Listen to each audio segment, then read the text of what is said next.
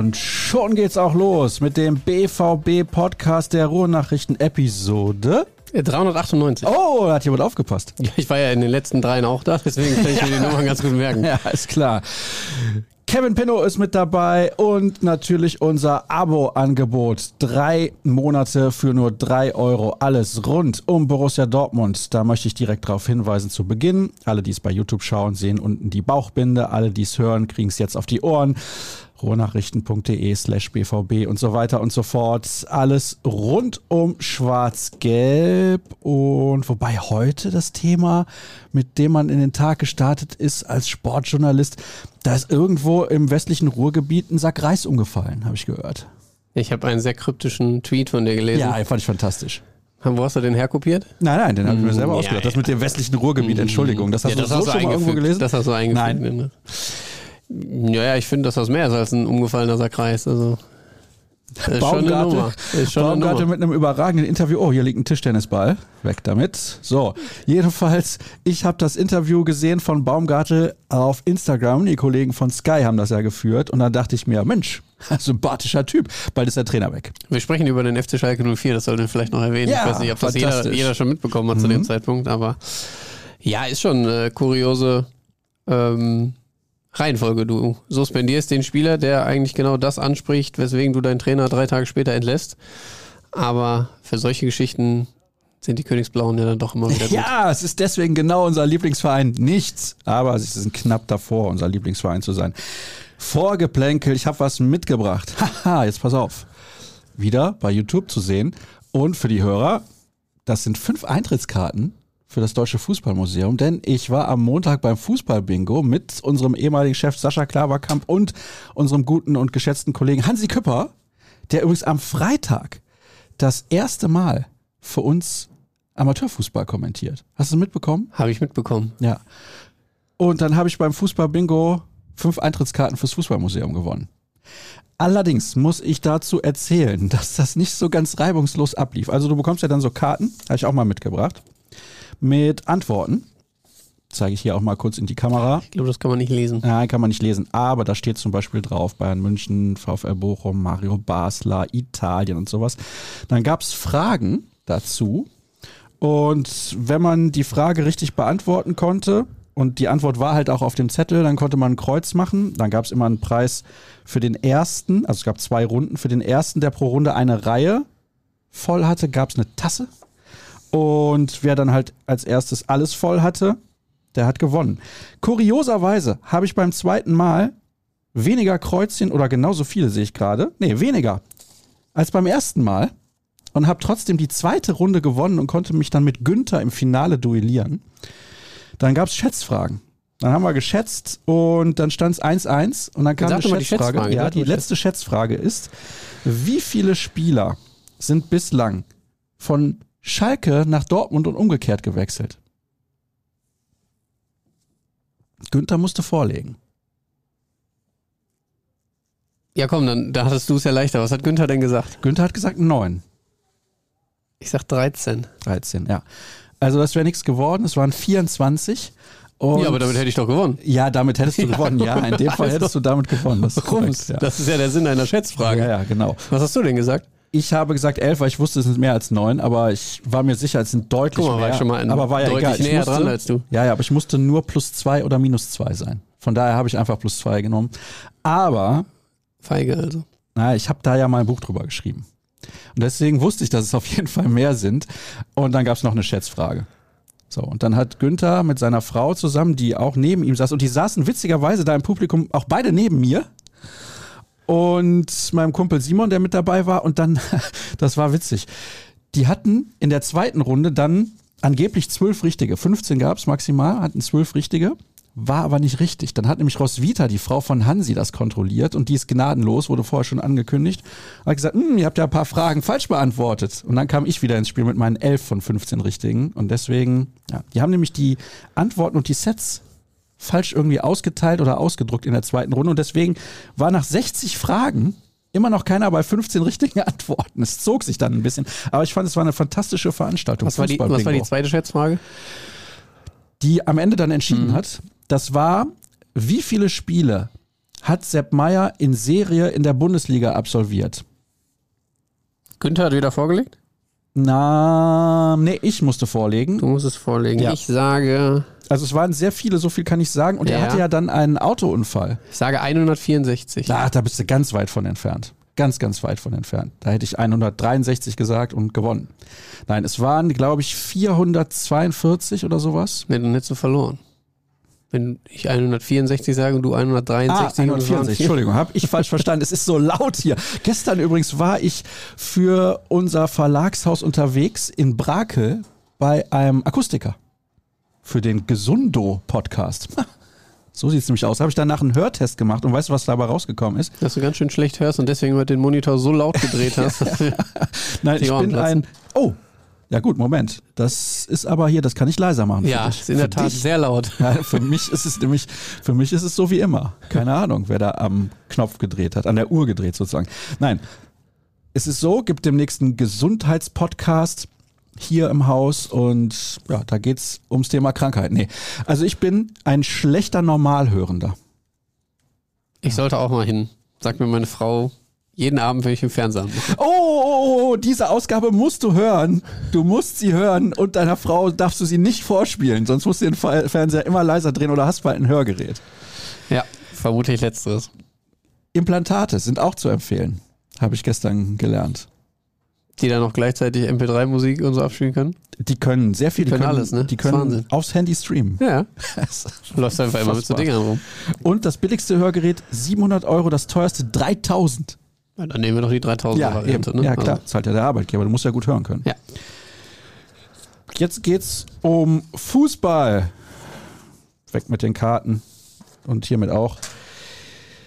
Über was reden wir was eigentlich? wolltest du denn jetzt machen mit den fünf Karten fürs Fußballmuseum? Ich dachte, du willst sie jetzt hier irgendwie verlosen. Ach, du willst du jetzt nicht fünfmal ins Nein, da Fußballmuseum kann ich mit allein. einer Gruppe Freunde hingehen. Also, wer jetzt fordert, Was? dass Sascha Staat fünf Karten für das Deutsche Fußballmuseum verlost, der schreibt das bitte in die Kommentare. Ich finde das sehr angebracht, wenn du die hier schon mitbringst, dass du den Gewinn mit unseren Hörern teilst. Yes!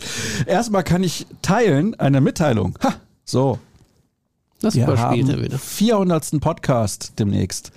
Wie du richtig festgestellt hast, ist das nämlich Episode 398. Also nur noch zwei Wochen schlafen und dann ist es soweit.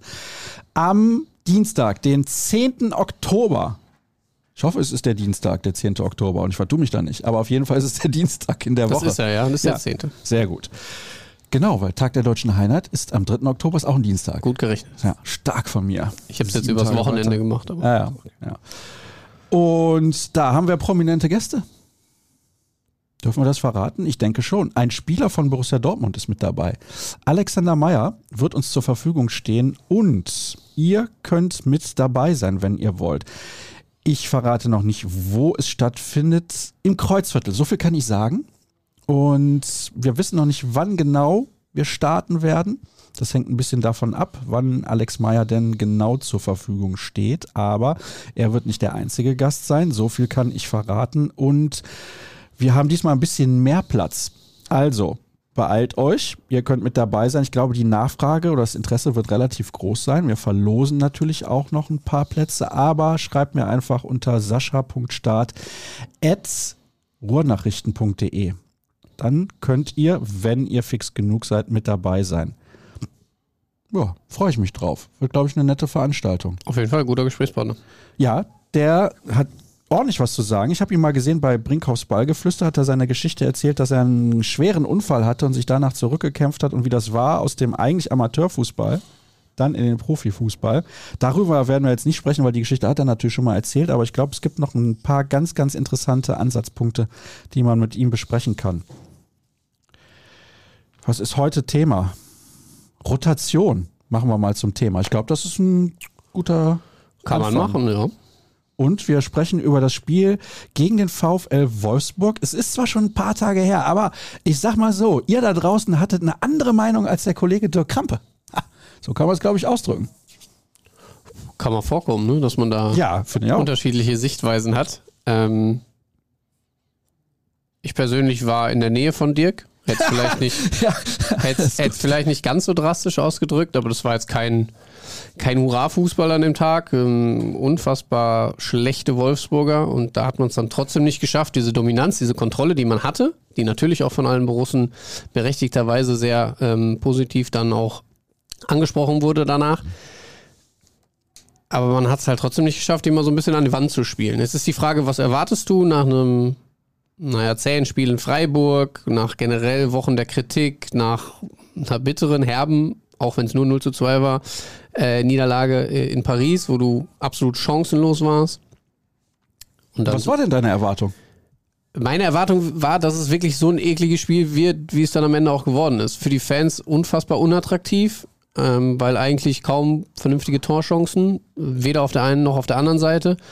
Wolfsburg auch mit der Geschichte, die letzten beiden Spiele hier sechs Stück jeweils gekriegt, dass die jetzt nicht hoch anlaufen werden und versuchen hier auf, auf Teufel komm raus irgendwie ein Tor zu erzielen, war auch klar. Die, die Mauern, die stellen sich hinten rein. Damit hat Borussia Dortmund generell so seine Schwierigkeiten. Und dann muss man halt sagen, haben sie es halt trotzdem geduldig gemacht. Und das muss man ihnen zugutehalten. Sie haben diese Kontrolle, diese Dominanz über 90 Minuten ausgestrahlt. Sie sind, sind ruhig geblieben in ihren Aktionen und haben, das haben nachher alle unisono betont, fest daran geglaubt, dass sie dieses Tor noch machen werden. Und irgendwie haben sie es ja dann auch gemacht. Das war dann mit Sicherheit ähm, der beste Angriff an diesem Tag. Gab vorher noch eine Chance von, von Julian Brandt und dann wenig später eben das Tor durch Reus. Und dann haben sie es auch hinten raus souverän zu Ende gebracht. Also das war, wie gesagt, kein Fußballfest. Das war alles andere als schön, glanzlos, aber es war ein 1 zu 0 Erfolg, der dir drei Punkte bringt und da muss man den Verantwortlichen des BVB dann auch recht geben, der eben dafür gesorgt hat, dass man immer noch weiter oben äh, dran ist, an dem natürlich deutlich äh, attraktiven, attraktiver spielenden Trio da an der Spitze. Unisono. Ich weiß nicht, ob ich das Wort hier im Podcast in 398 Folgen schon mal gehört habe, aber mir gefällt es sehr. Immer wieder was Neues. Ja, ja, ja. Also, was du eben gesagt hast, attraktiv war das Spiel sicherlich nicht. Das müssen wir echt festhalten. Sie haben aber auch defensiv eigentlich fast gar nichts anbrennen lassen. Das kann man dann auch mal sagen. Ich verstehe, dass Dirk dann sagt, ihm hat die Leistung nicht gefallen, aber es hat auch immer was mit Erwartungshaltung zu tun. Das ist ein Anspruchsdenken, klar. Also du gehst mit dem Anspruch da rein, du schießt sie jetzt 6-0 aus dem Stadion, dann war es unterirdisch. Wenn du mit dem Anspruch reingehst, ein kontrolliertes, souveränes Spiel über 90 Minuten zu zeigen und irgendwie 1-0 zu gewinnen, dann haben sie ihren Auftrag voll erfüllt. Ich kann jeden Fan verstehen und ich kann auch Dirk verstehen, dass da natürlich man trotzdem enttäuscht ist in dem Moment, wenn man da sitzt auf der Tribüne und sieht, dass die Mannschaft nicht das abruft, was sie eigentlich abrufen kann. Weil sie, sie ist ja fußballerisch bei weitem nicht limitiert, sondern sie hat ja große Fähigkeiten. Ähm, aber sie schafft es halt nicht, aktuell sich in so einen Flow zu spielen, in, in diesen Flow aus der Rückrunde, wo plötzlich alles ganz leicht ging. Das sieht man nicht. Und das hat auch Marco Reus gesagt. Es fällt alles ein bisschen schwer. Also sie quälen sich so durch die Saison. Gut, aber äh, wir haben auch schon oft darüber gesprochen in den vergangenen Jahren. Da hast du attraktiven Fußball gespielt, warst aber eben nicht erfolgreich. Wenn du es jetzt schaffst, mit 1 zu 0 Siegen dich irgendwie ähm, oben festzusetzen und vor allem Sicherheit dadurch zu gewinnen, dann ist das sicherlich der Startschuss dafür, dass auch dieser Flow irgendwann zurückkommt. Weil das ist, glaube ich, auch jedem klar, du kannst das nicht erzwingen. Du kriegst es nicht von den einen auf den anderen Tag einfach hin und drückst den Schalter und dann funktioniert das, sondern du musst dir das erarbeiten. Und ich glaube, solche Spiele wie in Freiburg, wo du dann spät nochmal zurückkommst, Spiel drehst, hinten raus den Sack dann auch noch zumachst. Jetzt 1-0 gegen Wolfsburg, die, das muss man auch sagen, ein Punkt vor den Dortmundern standen vor dem Spiel. Ne? Also auch eine gute ähm, Startphase hatten.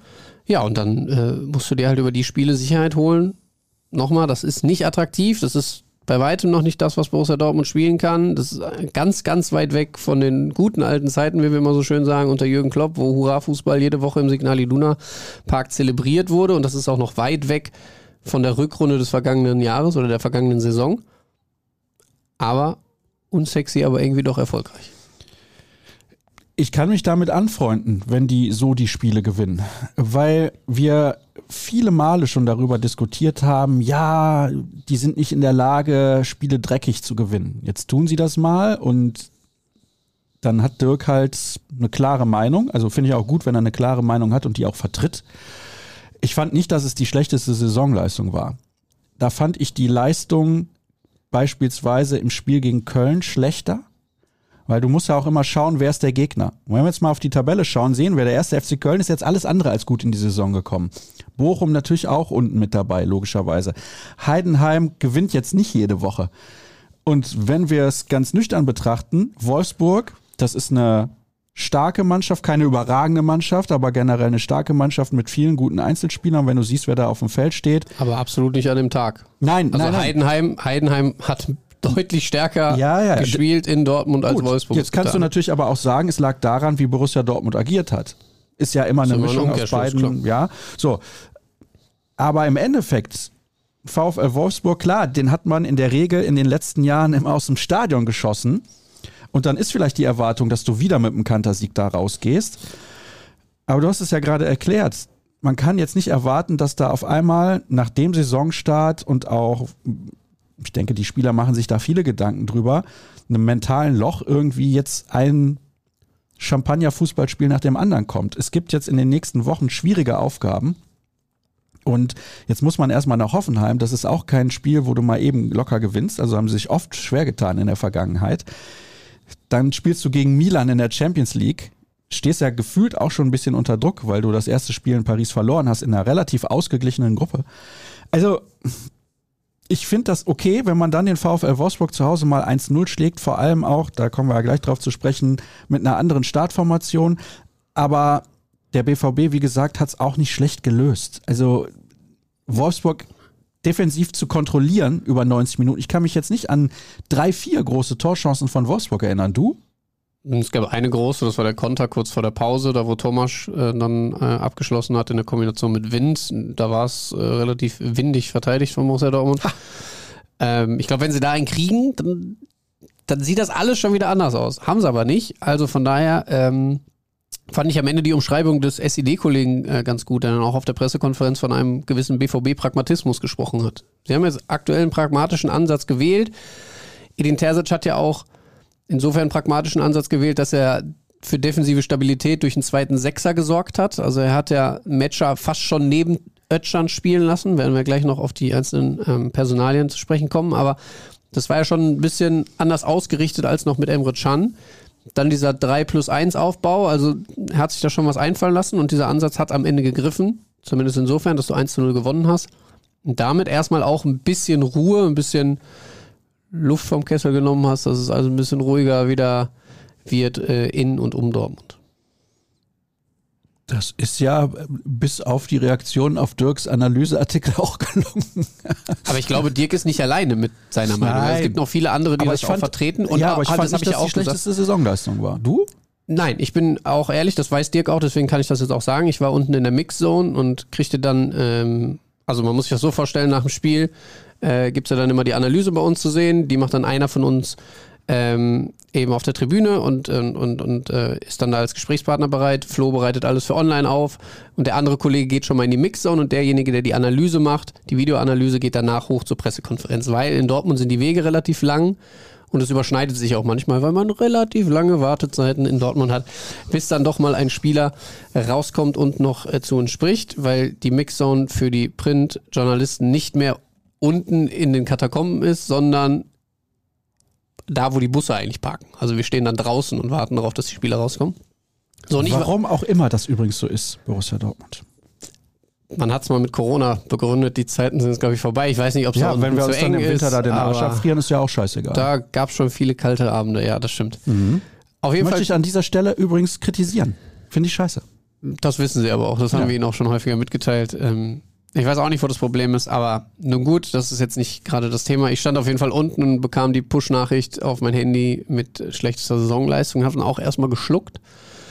Und als ich dann hochgegangen bin, nachdem ähm, mehrere Spieler da waren, Niklas Füllkrug war da, äh, Sebastian Kehl war da, Gregor Kobel, bin ich dann hoch und dann auch zu Flo und Dirk gesagt, boah, fand ich, fand ich ein bisschen heftig, um ehrlich zu sein. Und dann haben wir nochmal auch als Trio drüber gesprochen, ein bisschen diskutiert und haben es dann auch entschärft. Ähm, das wirkt dann nach außen natürlich so ein bisschen, na, jetzt sind sie doch eingeknickt. Man darf aber auch immer nicht vergessen, dass das auch schon eine Drucksituation ist, mit Abpfiff quasi das Ding rauszuhauen und du dir innerhalb von einer Minute da Titel, Vorspann und alles andere überlegen musst. dass man da vielleicht mal in die eine oder andere Richtung pendelt, die dann am Ende nicht, nicht perfekt ist. Das darf eigentlich nicht passieren, aber es kommt mal vor. Ähm, es würde da sicherlich gut tun, vielleicht fünf Minuten äh, länger drüber nachzudenken, vielleicht nochmal in den Austausch auch mit den Kollegen zu gehen. Manchmal ist das aber eben nicht möglich. Da war es jetzt so. Ähm, wir haben es dann korrigiert, haben es ein bisschen milder ausgedrückt und ähm, das war dann, glaube ich, auch der richtige Weg. Ja, denke ich auch. Personalien. Ja. Da sprechen wir jetzt drüber. Also das Thema der Woche, ich nenne es jetzt mal Rotation. Ist ja immer die Frage, XL. wie man das bezeichnen möchte, ob das eine Rotation ist oder ob er einfach, also Edin Terzic nicht zufrieden war mit dem, was er von seinen Spielern in den Vorwochen gesehen hat. Ich nenne da jetzt mal Emre Can oder Karim Adeyemi oder eben Sebastian Aller. Bei dem hat das nochmal andere Gründe als bei den anderen, würde ich behaupten. Ja, weil er jetzt vielleicht in dem Loch ist, haben wir schon einige Male besprochen, was er in der Rückrunde der vergangenen Saison hätte haben müssen. Jo, klammern wir das mal aus und sprechen generell darüber, was die Gründe dafür waren. Was denkst du, was die Gründe dafür waren, warum Terzic sich dafür entschieden hat, auf ganz wichtigen Positionen ja auch andere Spieler einzusetzen und zu sagen, ja, ich gehe mit dem ins Spiel und eben nicht mit Adiemi. Also ich setze auf Bino Gittens, der ja sehr aktiv war. Ich will jetzt nicht unbedingt sagen, dass er sehr gut gespielt hat, aber er war sehr aktiv und hat einen ganz anderen Auftritt als Adiemi in den letzten Wochen. Deswegen hat mir das deutlich besser gefallen. Es war nicht unbedingt effizienter, ja, aber er probiert es wenigstens und mit einem ganz anderen Drang. Und da hatte ich auch den Eindruck mit den Leuten, mit denen ich dann gesprochen habe und mit denen ich im Stadion war, dass sie das auch so sehen. Es geht nicht darum, dass immer jede Aktion funktioniert, sondern dass es da eine Art Versuch gibt. Das war ein ganz klares Zeichen an die Spieler, die dann auch auf der Bank saßen. Da waren ja einige namhafte dann auch dabei. Adiemi ist sicherlich das beste Beispiel. Edin Terzic wird reagiert haben auf die schwachen Auftritte der letzten Wochen von ihm und mit Jamie Bino Gittens hatte er jetzt dann endlich auch jemanden in der Hinterhand, der, der endlich soweit war, dann auch in die erste Elf reinrutschen zu können. Ich bin bei dir, er hat's gut gemacht, er hat es ordentlich gemacht, er war sicherlich der Aktivposten, man hat sehr viel auf seine Schnelligkeit und seine Stärken im 1 gegen 1 gesetzt. Es sah mir manchmal danach aus, so, wir geben jetzt mal Jamie den Ball und gucken so, was passiert. Weil du weißt bei ihm auch, glaube ich, oft nicht, was passiert. Das hat Niklas Füllkrug später ganz gut gesagt. Er muss seine Mitspieler auch noch so ein bisschen kennenlernen, weil zum Beispiel bei dem Jamie weiß er nicht, wann ist der Zeitpunkt gekommen, wo er den Ball dann doch abgibt oder wo er nochmal zieht. Ähm, das war jetzt speziell auf Füllkrug bezogen, aber er hat sich schon häufig festgelaufen. Das hast du richtig, richtig gesehen. War am Ende nicht effizienter als Adiemi. Trotzdem positiver Schwung. Da war Mut bei das, was man eigentlich bei Adiemi vermisst hat. So, das war sicherlich ähm, die leistungsbezogenste Auswechslung, würde ich sagen. Danach würde ich Emre Can sehen. Da war Edin Terzic sicherlich auch nicht zufrieden mit, mit den letzten Auftritten, weil er in dieser Spielgestalterrolle dann oft auch überfordert war. Ähm, Borussia Dortmund gar nicht irgendwie so, so seinen Stempel mit aufdrücken konnte dem Spiel. Und äh, er jetzt auch mit Sally Oetschan dann vielleicht auch aufgrund dieser systematischen Veränderung, dieser Dreieraufbau, den ich sehr interessant fand. Es war ja so, dass Julian Riasson extrem hoch in eigenen Ballbesitz vorgeschoben ist. Also war eigentlich dann in einer Kette mit Brand, Reus, Gittens. In Teilen ist sogar noch Matcher mit vorgeschoben und du hattest dann eben Ötschan, der sich so leicht fallen lassen hat zur Dreierkette, hinten noch mit Benzebaini, mit Schlotterbeck und Hummels. Ähm, fand ich sehr, sehr interessant, diese Variante. Haben wir jetzt auch bei der deutschen Nationalmannschaft schon gesehen. Da in etwas anderer Form. Da ist Kimmich dann ins Zentrum gerückt und hat nicht ähm, die Außenbahn dann weiter besetzt. Fand es etwas kurios, weiß aber, da bin ich vielleicht dann auch nicht der Fachmann, warum man es nicht umgekehrt gemacht hat. Ich hätte mir eigentlich lieber Benzebaini offensiver vorgestellt. Ähm, glaube, dass das mit Gittens auch gut funktioniert hätte. Andererseits muss man sagen, ist die Flanke auch komplett offen. Also die beiden sind ja dann, wenn sie vorne sind, auch nicht die, die unfassbar viel Lust haben, äh, den Sprint wieder komplett bis nach hinten auf, anzuziehen. Also da wird er sich irgendwas bei gedacht haben. Ähm, deswegen auch dann die äh, Entscheidung für Sally Oetschan, der da konsequenter dann auch die Position auf der 6 hält. Hinten hatten wir dann auch am Ende zwei Ver nee, eine Veränderung war es dann, ne? Benzebaini ist reingerutscht im Vergleich zu Paris, weil Wolf dann raus. Dann war aber klar, es musste ja noch mit Süle noch jemand raus, weil du keine Fünferkette spielst. Also Sabitzer musstest du aufgrund der Verletzung ersetzen. Also so ein bisschen was hat sich auch von alleine ergeben. Ähm, sicherlich Adeyemi und Chan, das waren leistungsbezogene Entscheidungen und das Gleiche sehe ich auch, wenn du gerade auch sagst, da müssen wir ihn so ein bisschen rausnehmen ähm, bei Sebastian Haller.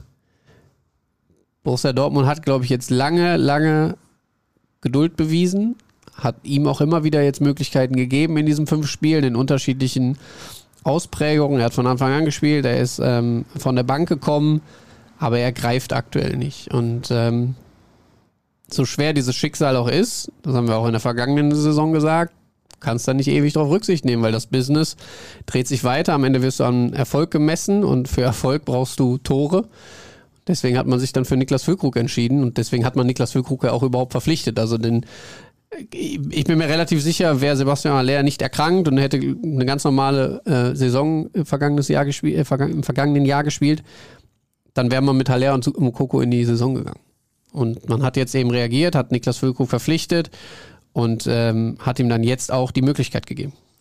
Ich möchte Sebastian Aller, also jeder, der diesen Podcast hört, weiß, dass ich ein großer Freund dieses Spielers bin, ein bisschen in Schutz nehmen, aber nicht aufgrund der Erkrankung, die er hatte und dass er deswegen vielleicht nicht auf der Höhe ist, körperlich und mental aktuell, sondern ich frage mich ja, und das hat man ja auch im Spiel gegen Wolfsburg gesehen, ob es jetzt an Aller lag in den vergangenen Wochen. Klar, er hat nicht gut gespielt, gar keine Frage, müssen wir nicht drüber diskutieren. Aber er hat ja auch kaum was geliefert bekommen, müssen wir auch dazu sagen. Und das Problem hatte Niklas Füllkrug jetzt in diesem Spiel auch. Also es ist jetzt nicht so, dass man dem eine 2,5 hätte geben können. Habe ich auch nicht. ja. Ich habe ihm tatsächlich eine 5 gegeben, wo ich mich aber im Nachhinein, als ich mir dann am Tag danach das Spiel nochmal angeguckt habe und dann auch die Aussagen von ihm äh, noch vor Augen hatte, etwas korrigieren. Ich glaube, ich würde dann schon sagen, war noch ausreichend weil er eben viel gearbeitet hat, dann doch auch Räume freigerissen hat für seinen Stürmer und es eben für ihn auch nicht leicht war. Er hat es sehr gut beschrieben. Er hatte immer in jeder Situation zwei Innenverteidiger, die in seinen Rücken gelaufen sind. Also er konnte gar nicht aufdrehen, weil immer die Absicherung da war, sie sich komplett Aber auf ihn fokussiert haben. wenn ich dir da reingrätsche. Ist das nicht bei Aller in den letzten Wochen genauso gewesen? Also wir reden jetzt da, quasi da, über da, diese ja, ja, Stoßstürmerposition, die, die in der Luft hängen im wahrsten Sinne des Wortes, weil sie von ihren Außenstürmern oder dem offensiven Mittelfeld nicht ausreichend bedient wurden. Nee, das, das meine ich gar nicht. Also ich meine jetzt konkret, dass Füllkrug es gar nicht die Möglichkeit hatte, sich entsprechende Räume zu erarbeiten. Das habe ich bei Haller in den Wochen davor aufgrund des Systems des Gegners mhm. schon gesehen. Und bei Haller gehen ja andere Dinge komplett ab. Also da ist ja keine Spritzigkeit, da ist vielleicht auch manchmal die, die Positionierung als Ziel- und Klatschspieler schon gar nicht richtig. Er schaltet ab nach gewissen Situationen. Also da, das sind schon andere Komponente als bei Niklas Füllkrug jetzt in dem Spiel. Trotzdem muss auch er sich noch finden, aber das hat er ja dann auch gesagt. Er ist jetzt auch zwei, drei Wochen erst dabei alles nicht so einfach. Trotzdem muss da noch mehr kommen. Ich habe ja gestern Abend dann auch die Geschichte gemacht, BVB-Stürmer in der Torkrise. Es gibt noch kein einziges Stürmertor bei Borussia Dortmund in dieser Saison. Ja, Wahnsinn. Ähm, abgesehen von den zwei Treffern von Sebastian Aller im, im Pokal gegen Schott Mainz, das würde ich jetzt mal so ein bisschen rausziehen wollen. Und äh, die Misere wird so ein bisschen deutlich, wenn man sich die Zahlen anschaut. Das fand ich gestern wirklich erschreckend. Victor Boniface, natürlich gerade der gehypte Spieler schlechthin, Leverkusen auch. Riesen Euphorie gerade bei denen. Gerade. Der hat, der hat allein gegen Heidenheim neunmal aufs Tor geschossen. Neunmal. So, jetzt kommt der Gegenwert. Borussia Dortmunds Stürmer haben in der gesamten Saison, also an allen fünf Spieltagen, alle drei Stürmer zusammen siebenmal aufs Tor geschossen. Also, da siehst du, Borussia Dortmund schafft es gerade nicht, die Stürmer in die Position zu bringen. Die Außen bedienen sie nicht vernünftig, aber es hat natürlich auch was mit anderen Abläufen zu tun, schon im Spielaufbau von der Sechs heraus. Sie schaffen es nicht in die Tiefe zu kommen. Das ist ein Zusammenspiel, was da gerade echt kontraproduktiv ist für Borussia Dortmund. Das eigentliche Leistungsloch von Sebastian Aller spielt da rein, dann aber auch, dass, dass Terzic natürlich nicht auf, auf den Spielertyp Mokoko gerade so setzt. Aber das waren gestern Zahlen, da habe ich schon gedacht, boah, das ist, das ist heftig. Also nochmal zum Liga-Vergleich, Boniface hat in allen fünf Spieltagen, an allen fünf Spieltagen 29 Mal ausgeschossen. Ah, okay. Girassi 10 Saisontore, Kane 7 Saisontore, Boniface 6 Saisontore und Borussia Dortmund kein Stürmertor bislang. Es erinnert ein bisschen natürlich auch an den Saisonstart der vergangenen Spielzeit. Und da ist man auch unfassbar schwer reingekommen. De facto, das ist das Positive. Wenn sie nicht so blöd gewesen wären, in der zweiten Hälfte gegen Heidenheim den Vorsprung zu verdaddeln, dann wären sie jetzt punktgleich mit den ganzen Spitzenteams.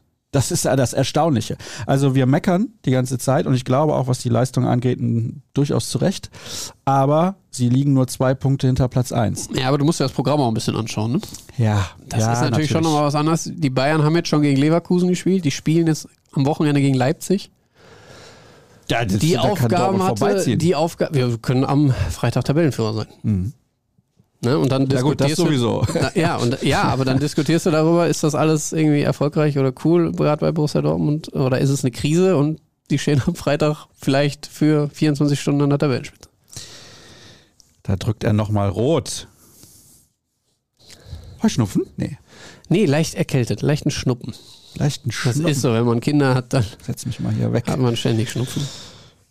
Hier kommen wir jetzt zu den Hörerfragen und die Fanabteilung möchte gegrüßt werden. Ja, Steht schöne hier. Grüße. Ja, wir freuen uns natürlich auch über einen Gruß. Machen wir an der Stelle. Haben Sie ja noch eine Frage gestellt? Weil auch. Ja, da bin ich mir nicht so sicher. Ich gucke jetzt mal. Welcher Verein hat die beste Fanabteilung? Ja, genau. Ich fand schöne Hörerfragen heute. War, war, war gut zu lesen. Ja, du hast die bei Instagram ja noch nicht gesehen. Nee, Spaß. Diese hier finde ich sehr großartig und passt ein bisschen zu dem, was wir eben gesagt haben. Da ist dieses Video von Per Mertesacker als GIF nach dem 1 zu 0 Sieg gegen Algerien im Achtelfinale oder was 2-1, ich weiß es gar nicht mehr. Auf jeden Fall gegen Algerien gewonnen. Wirklich beschissen gespielt, muss man echt sagen. Also so ein bisschen wie Borussia Dortmund gegen Wolfsburg, oder? Ja. Ja. Ja. Und dann hat er ja gesagt, was wollen sie? Wollen sie eine erfolgreiche Bundesliga? Wollen sie, dass wir wieder verkacken und wir haben schön gespielt? Ich verstehe die ganze Fragerei nicht. Wir haben alles gegeben und bereiten uns jetzt auf das nächste Spiel vor. Großartig. Der neue BVB-Pragmatismus. Ja. Thomas Nowak, der Kollege vom SID übrigens. Ja. Der zuletzt wieder bei Twitter, ihr könnt ihm gerne mal folgen. Ich glaube, Dagobert irgendwas, 95. 95? Ja. ja. Warum wohl 95? Weil er 95 geboren ist? Nein. Großer Fortuna-Fan. Er ist sehr großer Fortuna-Fan. Das war übrigens auch eine interessante Quizfrage, kurzer Exkurs noch beim Fußball-Bingo. Wer war der erste ähm, Meister des Deutschen Reiches, glaube ich? Und das war Fortuna, Fortuna Düsseldorf. Düsseldorf. 1933. Weiß ich natürlich. Ja, gut. Dagobert hätte es gewusst. Ja, da denke ich auch, dass er es gewusst hätte. Warum geht Julian Brandt nicht ans Telefon, wenn ich ihn anrufe? Großartig. Vielleicht möchtest du kurz aufklären, was da passiert ist. Ja, kleiner Marketing-Gag äh, seitens Borussia Dortmund. Der wird dann heute Abend um 19.09 Uhr dann auch offiziell äh, aufgelöst. So ganz wissen wir auch noch nicht, was dahinter steckt, aber wir wurden vorgewarnt. So viel kann man sagen. Vom Verein, ähm, wir sollten nicht komplett durchdrehen, falls da auf dem WhatsApp-Kanal von Borussia Dortmund heute Abend irgendwie eine Nummer eines Spielers geleakt wird. Äh, es handelt sich um eine Marketingkampagne. Es wurde dann in diesem WhatsApp-Kanal tatsächlich eine Nachricht veröffentlicht, wo angeblich die Nummer von Julian Brandt drin stand. Es haben wohl auch Leute da angerufen. Über 10.000 Reaktionen, keine Ahnung. Ich weiß nicht, ob man damit nur den Kanal etwas bewerben möchte oder ob da jetzt noch mehr hintersteckt. Das erfahren wir dann heute Abend.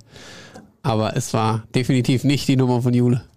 Wir könnten jetzt deine Nummer liegen. Das wäre die viel größere 01. Sensation. So viel sage ich. 01. Ja, schön. Großartig. Fängt gut an hier. Brauchen nicht die Nummer, können ja alle auf Instagram schreiben. Was ist denn da los? Nächste Frage. Warum muss Dortmund ein Oktoberfest kopieren? das habe ich auch nicht verstanden. Also und dann noch wir mit Dresscode. Sportpodcast. Was hat diese Region mit der Arbeitskleidung der bayerischen Landbevölkerung zu tun? Lasst uns unsere eigene Kultur fahren. Herbstfest mit Arschleder und oder Höschhemd, Salzkuchen statt Brezel. Die Leute fokussieren sich gerade nicht auf den Sport. Vielleicht, weil wir keine englische Woche hatten. Ich weiß nicht. Ich bin großer Oktoberfest-Fan, aber auch Ja? nicht von diesen nachgemachten. Also wenn, dann muss es schon vor Ort letztes sein. Jahr da, moderiert von dem Vater unseres Kollegen Kevin Kiska, Uwe Kiska, der auch am vergangenen Wochen, der trinkt übrigens kein Alkohol. Und trotzdem zieht er die Nummer durch. Das finde ich sehr bemerkenswert. Also, ich weiß nicht, ob ich das nüchtern ertragen würde. Ich fand es aber letztes Jahr gut, muss ich sagen. Ich war noch nicht hier in Dortmund. Keine Ja, Ahnung. ja, war gut. So, jetzt pass auf. Jetzt passe ich auf. Das ist auch wieder keine Frage zu den BVB-Profis.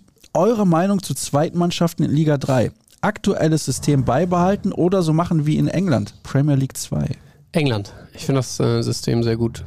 Und äh, würde den Raum, auch wenn wir jetzt natürlich eigentlich im BVB-Podcast sind, lieber den Traditionsmannschaften in Anführungsstrichen überlassen.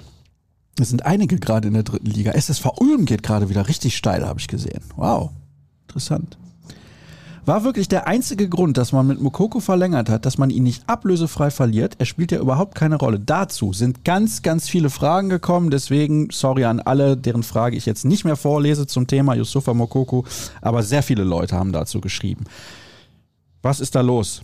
Also ich meine, man könnte ja auch mal ein System spielen, wo er so eine Art hängende Spitze ist. Das könnte gut funktionieren. Er ist ja auch relativ schnell. Zu der Ausgangsfrage. Man hat mit ihm verlängert, weil man mit ihm schon was vorhatte, einen klaren Plan gesehen hat. Der Plan sah eben aber vor, hinter Sebastian Haller heranzuwachsen. So. Dann konnte zu dem Zeitpunkt aber keiner ahnen, dass Sebastian Haller sich plötzlich in den Rausch schießt in der Rückrunde, weil man nicht da mitgerechnet hat, eigentlich, dass Mokoko da schon auf mehr Spielzeit kommt. Plötzlich war aber dein Stürmer Nummer 1 wieder da, schießt Tore, schießt den Verein fast zur Meisterschaft. Das war aber damals noch nicht absehbar.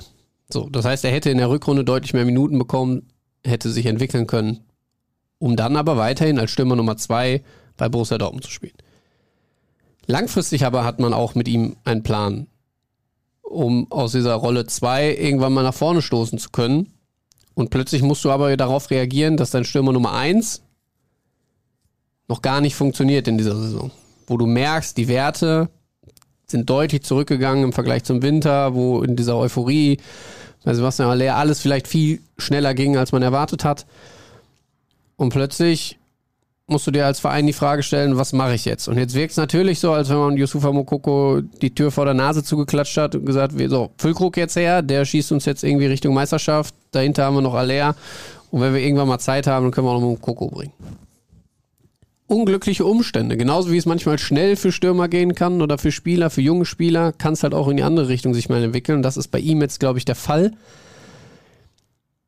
Trotzdem, und das habe ich auch, ich meine, ich habe es im Wohnzimmer-Talk vor zwei Wochen mit Jesko gesagt, fand ich es sehr, sehr überraschend, dass er dann auch nicht gebracht wurde, als Sebastian Aller schon im, im Tief war, als Niklas Füllkrug noch nicht fit war. Und das war dieses Spiel äh, in Freiburg. Da hätte ich dann schon erwartet, dass er mal ein paar Minuten kommt, weil irgendein Vertrauen musst du ja in ihn noch haben. Sonst hättest du ihn ja auch abgeben können. Weiß jetzt auch nicht, ob Yusufa Mokoko mit all den Angeboten, die ja im Winter dann, Entschuldigung, im Sommer dann schon kamen, äh, so zufrieden war, ob er sich da auf die eine oder andere Leier auch von seiner Seite aus nicht eingelassen hat. Klar ist, jetzt gerade wirkt es etwas festgefahren zwischen allen Beteiligten und äh, ich kann mir sehr gut vorstellen, dass es auch äh, eine bewusste Maßnahme des Managements vielleicht auch ist, dass da gerade wieder gewisse Gerüchte gestreut werden. Jetzt soll es ja Real Madrid sein. Bitte? Ob es Real Madrid ist, die dann wirklich Interesse haben. Das oder spanische Real Madrid, oder? Oder ob es andere Clubs sind, die dann ähm, ja, mit ihm gerne zusammenarbeiten würden. Weiß man nicht, aber klar ist, es gibt für ihn Abnehmer. Und da möchte man sich vielleicht jetzt nochmal ein bisschen attraktiv machen, weil ich äh, mir schon gut vorstellen kann, dass man im Winter in irgendeiner Art und Weise gesprächsbereit ist. Ich würde vermuten, dass es auf eine Laie hinauslaufen könnte. Aber ähm, Borussia Dortmund wäre da wohl auch bereit zu. Puh, naja, gut, okay. Nur weil er aus der eigenen Jugend kommt, muss das ja am Ende nicht bedeuten, dass er für immer die, für diesen Verein spielt. Das ist das eine. Und äh, es gibt, glaube ich, auch ein Liverpool in Südamerika. Ja? Also deswegen gibt es vielleicht auch da ein Real Madrid ich, ich will nicht zu böse sein, aber das wäre doch, glaube ich, zwei, drei Nummer zu groß für den Yusufa. Er, er, ist, er ist in dieser Spirale gefangen. Er kann nur besser werden, wenn er spielt, aber er ist gerade nicht gut genug, um zu spielen. Zumindest nicht dauerhaft zu spielen. Ja, er also. ist aber nicht gut genug, um bei Real Madrid zu spielen. Das ist ja jetzt nochmal ein ganz anderes Thema. Wir sprechen ja jetzt über Borussia Dortmund und ja. wir sprechen gerade über seine Situation hier und die, die wird ja ganz unterschiedlich bewertet. Also ganz viele stellen sich ja die Frage, was, was sollte das im Januar? Aber dann muss er ja weil du ja gerade das Freiburg-Spiel zum Beispiel angesprochen hast, so schlecht trainiert haben, dass Terzic sagt, den kann ich nicht von Anfang an bringen. Du kannst natürlich auch so argumentieren, dass du sagst, Sebastian Aller, dem muss ich noch weiter Chancen geben, damit er auch irgendwie aus diesem Loch rauskommt. Weil wenn du dem jetzt dann auch noch vor dem Kopf haust und sagst, so Junge, das war nichts die ersten vier Spieltage, jetzt ab auf die Bank mit dir, kommt der ja auch in so einen Strudel, der leider in die falsche Richtung geht. Da spielen manchmal ganz andere Faktoren rein, als wir sie vielleicht sehen. Ähm, wenn, du, wenn du immer nur von außen drauf guckst, die 90 Minuten bewertest, vielleicht mal ein Training von 45 Minuten oder jetzt äh, in den letzten Wochen leider maximal 15 Minuten, ähm, die wir dann auch mal sehen. Klar sagst du dann, ja, warum nicht mal Mokoko? Aber wie er sich dann auch natürlich unter der Woche präsentiert, wissen wir nicht. Wie sich andere präsentieren, wissen wir nicht. Und deswegen ist es meist komplexer, als äh, wir es dann darstellen. Gerade oder als dann auch Fans es auf Social Media darstellen. Applaus für diese Antwort, einfach mal an der Stelle. Einfach, einfach mal so. Okay. Ich wollte einfach, boah, die Fans gehen richtig steil. Gehen richtig steil, ja. ja. Die 100 vor uns. Die 100 vor uns, genau. Und hinter uns. Man kann sie noch nicht sehen, weil sie alle was Grünes anhaben hier bei dem Greenscreen. Deswegen sind sie nicht zu erkennen. Bleibt Emre Can jetzt draußen? Özcan hat es nicht schlechter gemacht. Außerdem war zum ersten Mal in dieser Saison ein Ansatz von Struktur zu sehen im Ballbesitz. Deshalb direkt eine Frage hinterhergeschoben. Bleibt das 4-2-3-1? Was denkst du? Özcan oder Can? King Hoffenheim, glaube ich, durchaus noch Sali Özcan. Mhm. Auch mit dem 4-2-3-1-System. Gegen Mailand glaube ich dann schon wieder nicht. Da wird dann Emre Can auch wieder spielen. Ich würde jetzt trotzdem ungern die ganz große Diskussion aufmachen, die ja auch ein anderes Sportmedium bereits aufgemacht hat. Ähm, wird Can die Binde jetzt wieder weggenommen? Das finde ich ein bisschen krass. Also Nein, das werden sie nicht machen. Der ist jetzt leistungstechnisch gerade nicht da. Wirklich absolut nicht da. Aber du kannst auch einem Kapitän mal ein Loch zugestehen. Trotzdem, das habe ich auch immer wieder schon gesagt, ähm, auch damals, als die Diskussion gab, ähm, als er bekannt wurde, dass er es wird, er ist natürlich großen Schwankungen ausgesetzt. Trotzdem finde ich es gut, dass dann Terzic auch rigoros genug ist und sagt, unabhängig von dieser Binde, wenn er nicht performt, setze ihn auf die Bank. So, und der wird da, da bin ich mir sicher, so kenne ich Emre Can, geschmollt haben. Nicht geschmollt in dem Sinne, dass er jetzt ne, entnervt war, aber dem wird schon gestört haben, dass er nicht gespielt hat. Daraus wird er richtig ähm, Kraft schöpfen, denke ich auch, wird angreifen wollen. Ich glaube trotzdem, gegen Hoffenheim könnte die Variante mit Ötschan nochmal greifen. Es trendet übrigens gerade bei Twitter Reis, Schalke, Trainer, Baumgartel. Also vier der Top 10 Trends in Deutschland beschäftigen sich mit einem Absteiger, also einem Absteiger in die dritte Liga dann. Und Susanne Daubner übrigens, das solltet ihr euch mal angucken. Das war wirklich großartig. Ich weiß nicht, ob du es schon mitbekommen hast. Die Sprecherin der Tagesschau, die hatte ja vor einigen Jahren sowieso mal so einen kuriosen Auftritt, als hinterher die Putzfrau herlief. Ich weiß nicht, ob du dich daran noch erinnerst. Ja. ja. Da hat sie dann, hat die Putzfrau gesagt, guten Morgen und Susanne Daubner auch. Und dann ging es weiter. Fand ich großartig. Und jetzt hatte sie einen Lachflash. Also sie konnte einfach nicht mal. Das Video ging locker also mindestens 60 Sekunden. Ich habe es nicht zu Ende geguckt, kann auch länger gewesen sein. Aber war lustig. So, hier wird nochmal zu der Stürmersituation gefragt. Da hast du ja eben schon ein bisschen was zu gesagt. Auch Laufwege hast du angesprochen. Da hat ja Füllkrug sich geäußert, dass das auch schwierig ist mit Bino Gittens. Aber du hast ja auch was dazu gesagt, dass er immer also er hat nicht gesagt, es ist schwierig mit Bino Gittens. Ja, also er hat gesagt, er muss, er muss kennenlernen, ja, genau. wie auch ein Bino Gittens funktioniert, wie ja, dann. Äh, auf der anderen Seite auch ein Julian Brandt funktioniert, der sicherlich eher mal flankt als Bino Gittens. Ne, also hat jetzt, hat jetzt nicht gesagt, es ist schwierig mit dem Kollegen. Ja, also du weißt, wie ich es meine. Ja, aber wir müssen es ja einordnen. Mir geht dieser Verein momentan einfach nur auf den Sack, da fällt mir keine Frage mehr zu ein. Macht weiter so. Also damit meinte er uns. Denke ich. Nicht, dass er irgendwie denkt, er will weiter sehen, dass der BVB keinen attraktiven Fußball spielt. Hm, hier wird gefragt, fehlt im Mittelfeld die Kreativität, was natürlich dann auch wieder gegen Wolfsburg der Fall war, dadurch, dass Marco Reus gespielt hat. Julian Brandt wieder auf Außen. Da bin ich einfach kein Freund von. War aber nicht der Tatsache geschuldet, dass Marco Reus gespielt hat, sondern dass man ins 4-2-3-1 zurückgekehrt ist. Ja, wie auch immer. Trotzdem war ja dann der Platz in der Zentrale leider.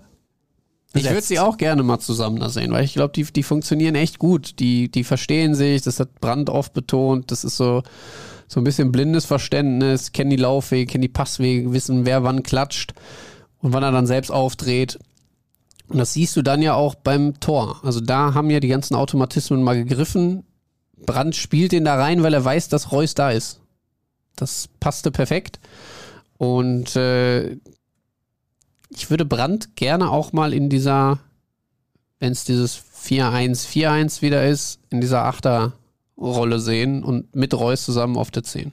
Das finde ich sehr spannend. Und dann, glaube ich, hast du auch wirklich viel, viel, viel Kreativität, die dir jetzt natürlich so ein bisschen abhanden gekommen ist, dadurch, dass du mit Metscher und Özcan auf der Sechserposition im Zentrum zwei defensiv geordnete hattest und Reus so ein bisschen in der Rolle vorne alleine war, oft dann auch nur den, den entgegenkommenden Füllkrug hatte.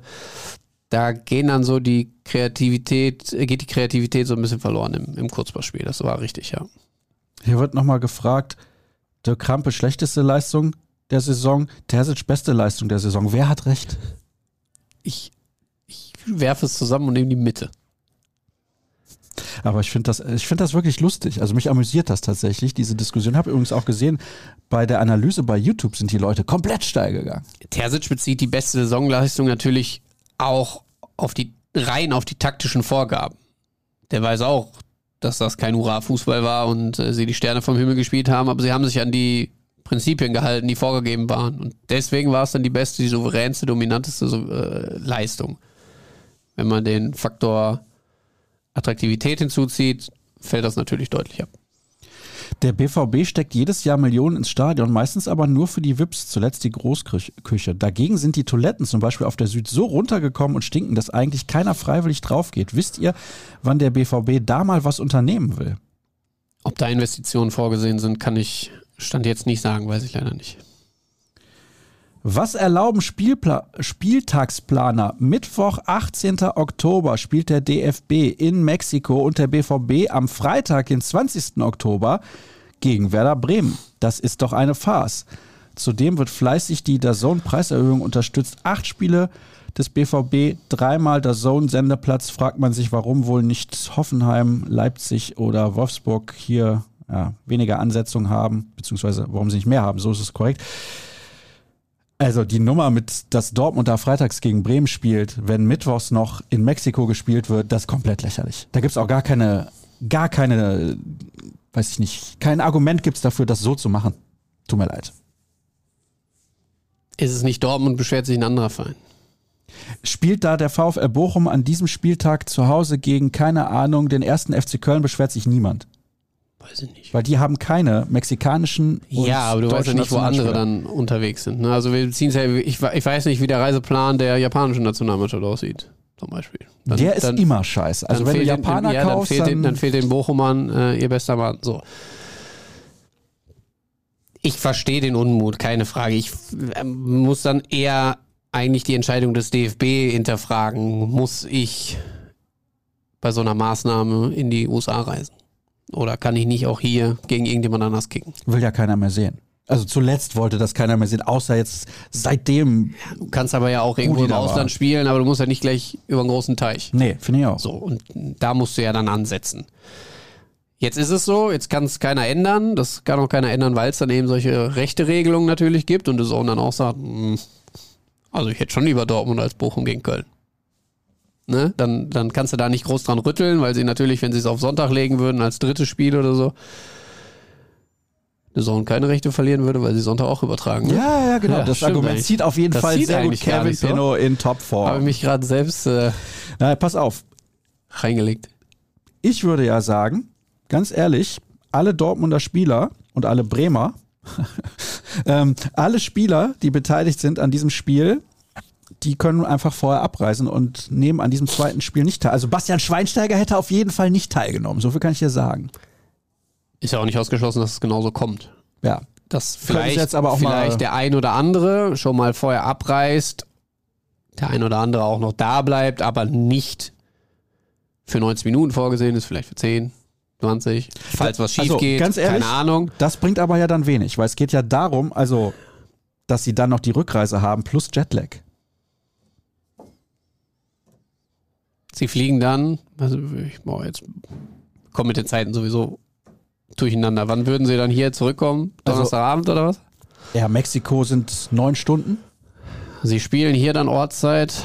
Wir kriegen es nicht hin. Wir kriegen es nicht auf die Kette. Es ist bescheiden, es ist beschissen, ist aber jetzt nicht änderbar. Man kann hoffen, dass es irgendwie äh, mit dem DFB geregelt wird, dass man dann eine Einigung findet, dass einige vorher abreisen, vielleicht sogar alle abreisen und sie auf einen Teil dieser, dieser Reise verzichten. Wie gesagt, TV-Experte Bastian Schweinsteiger hätte an der Maßnahme gar nicht erst teilgenommen aufgrund von leichten Muskelproblemen. Ja? Oder Bauchschmerzen oder sowas. Die müssen sich aber jetzt auch alle in Position bringen für die EM. Ne? Das Neuer ist Trainer. der Punkt. Keiner wird freiwillig sagen, nein, da nehme ich nicht teil. Ich drücke mal kurz den Knopf. Was ist denn da los bei dir? Das gibt's doch gar nicht. Gute Besserung. Und mir hoffentlich nicht bald auch. Das wäre natürlich ganz bitter. Ich bin noch in Topform. Hm. Kann man mittlerweile sagen, dass es Terzic's größter Fehler war, sich gegen Alvarez und für Jan zu entscheiden? Ob es der größte ist, weiß ich nicht. Es war in der Nachbetrachtung sicherlich nicht, nicht die beste Entscheidung, weil du so einen, so einen Spielertypen gut gebrauchen könntest. Und äh, ob da mit einhergehend jetzt dann auch die Entscheidung gefallen ist, ihn zum Kapitän zu machen, weiß ich nicht. Oder ob da nicht andere Faktoren mit reingespielt haben. Aber äh, klar ist, Edson Alvarez zum jetzigen Standpunkt hätte Borussia Dortmund gut getan. Kann- guckst du dir wieder das Video mit Per Mertesacker an. Das ist ja nur ein Gift. Kann es sein, dass die Rotation im Spiel gegen Wolfsburg einen nachhaltigen Einfluss auf die Mannschaft hat? Im besten Falle einen positiven und leistungsbringenden? I think you have a grandios Podcast. Fantastisch. Und der heißt auch noch Bingo. Also eigentlich heißt er Julian, aber sein Nickname hier ist Bingo. Fantastisch. So eine Rotation hat immer großen Einfluss auf eine Mannschaft. Zum einen auf die, die jetzt endlich mal die Chance bekommen. Die sind jetzt natürlich heiß zu spielen. Die anderen sind aber auch verdammt genervt davon, dass sie nicht spielen. Du kannst damit einfach auch mal punktuell was auslösen in deiner Mannschaft. Und ich glaube, das war jetzt der richtige Zeitpunkt gegen Wolfsburg, weil du eh gerade so ein bisschen da rumgeschwommen bist und nicht so wisst, richtig wusstest, wo gehörst du gerade hin. Da hat er jetzt mal dann ähm, stark durchgegriffen, hat vor allem dann auch ja, den dreien, Adeyemi, Aller und, und Chan gezeigt, Freunde, es braucht Leistung, um bei Borussia Dortmund auf dem Platz zu stehen. Und die werden jetzt angestachelt genug sein, um dann auch äh, wieder zu performen, weil ich kann mir bei aller Laissez-faire, die man ihm vorwirft, äh, nicht vorstellen, dass Karim Adeyemi gerne äh, weiter ein bisschen rumtänzelt, aber dann dafür nur auf der Bank sitzt. Großartige Frage von Kim kommt hier rein. Jetzt pass auf. Kennt sich jemand mit Spring Boot, Sign und PostgreSQL aus? No. Wir können auch rüber in die NSA, diese North Star Agency. Ich weiß nicht, die sind, glaube ich, da die richtigen Ansprechpartner, oder? Also ich habe absolut keine Ahnung. Ich bin froh, wenn ich schaffe, irgendwie so ein Headset an den Computer anzuschließen. Ich schreibe gerade in einem Projekt in Java und JavaScript. Ich habe Probleme mit dem Fremdschlüssel in meiner zweiten Datenbanktabelle. Was meinst du, was das für ein Akt war, da in Paris dieses Ding daran zu bekommen? Meine Güte. Wie bitte? Das hast du doch in den USA schon gemacht. Ja, aber das ist dann trotzdem eine Glücksnummer, bis ich die richtigen Knöpfe gedrückt und Echt, gedreht ja? habe, Okay. dass ich dann auch zu hören bin und vor allem auch euch höre. Über die letzten Jahre gesehen war die letzte Rückrunde ein Ausreißer nach oben. Huh. Kann man das so stehen lassen? Ich lese nicht die komplette Nachricht vor. Ich lasse das jetzt mal so Leistung, stehen. Und leistungstechnisch weiß ich das nicht mal, ergebnistechnisch vielleicht. Also, da haben wir auch schon oft ja den Finger in die Wunde gelegt und gesagt, trotz dieser makellosen Bilanz, wir sind ja im Jahr 2023 immer noch bei einer einzigen Niederlage und das in München, ähm, war das in Teilen nicht gut, was sie da gespielt haben. Schöner Fakt nochmal. Eine Bundesliga-Niederlage im Jahr 2023 bislang. Ja. Wir haben jetzt bald Oktober und die Leute sind so dermaßen negativ. Ist eigentlich sensationell. Hier, und da passt die nächste Frage sehr gut zu. Versprüht ihr, verspürt ihr, so, versprüht, verspürt ihr aktuell noch eine Vorfreude auf die Spiele des BVB? Ich bin seit über 35 Jahren Fan, verspüre aber immer mehr eine Unlust, mir Spiele anzusehen. Nein, das ist bei mir nie so. Ich will immer gucken. Ich verspüre diese Vorfreude ja sowieso nicht mehr in Form eines Fans, sondern in, in Form eines Berufstätigen. Also es ist ja nun mal mein, mein Job, dahin zu gehen. Und äh, trotzdem gehe ich Woche für Woche gerne ins Stadion und gucke mir Spiele an.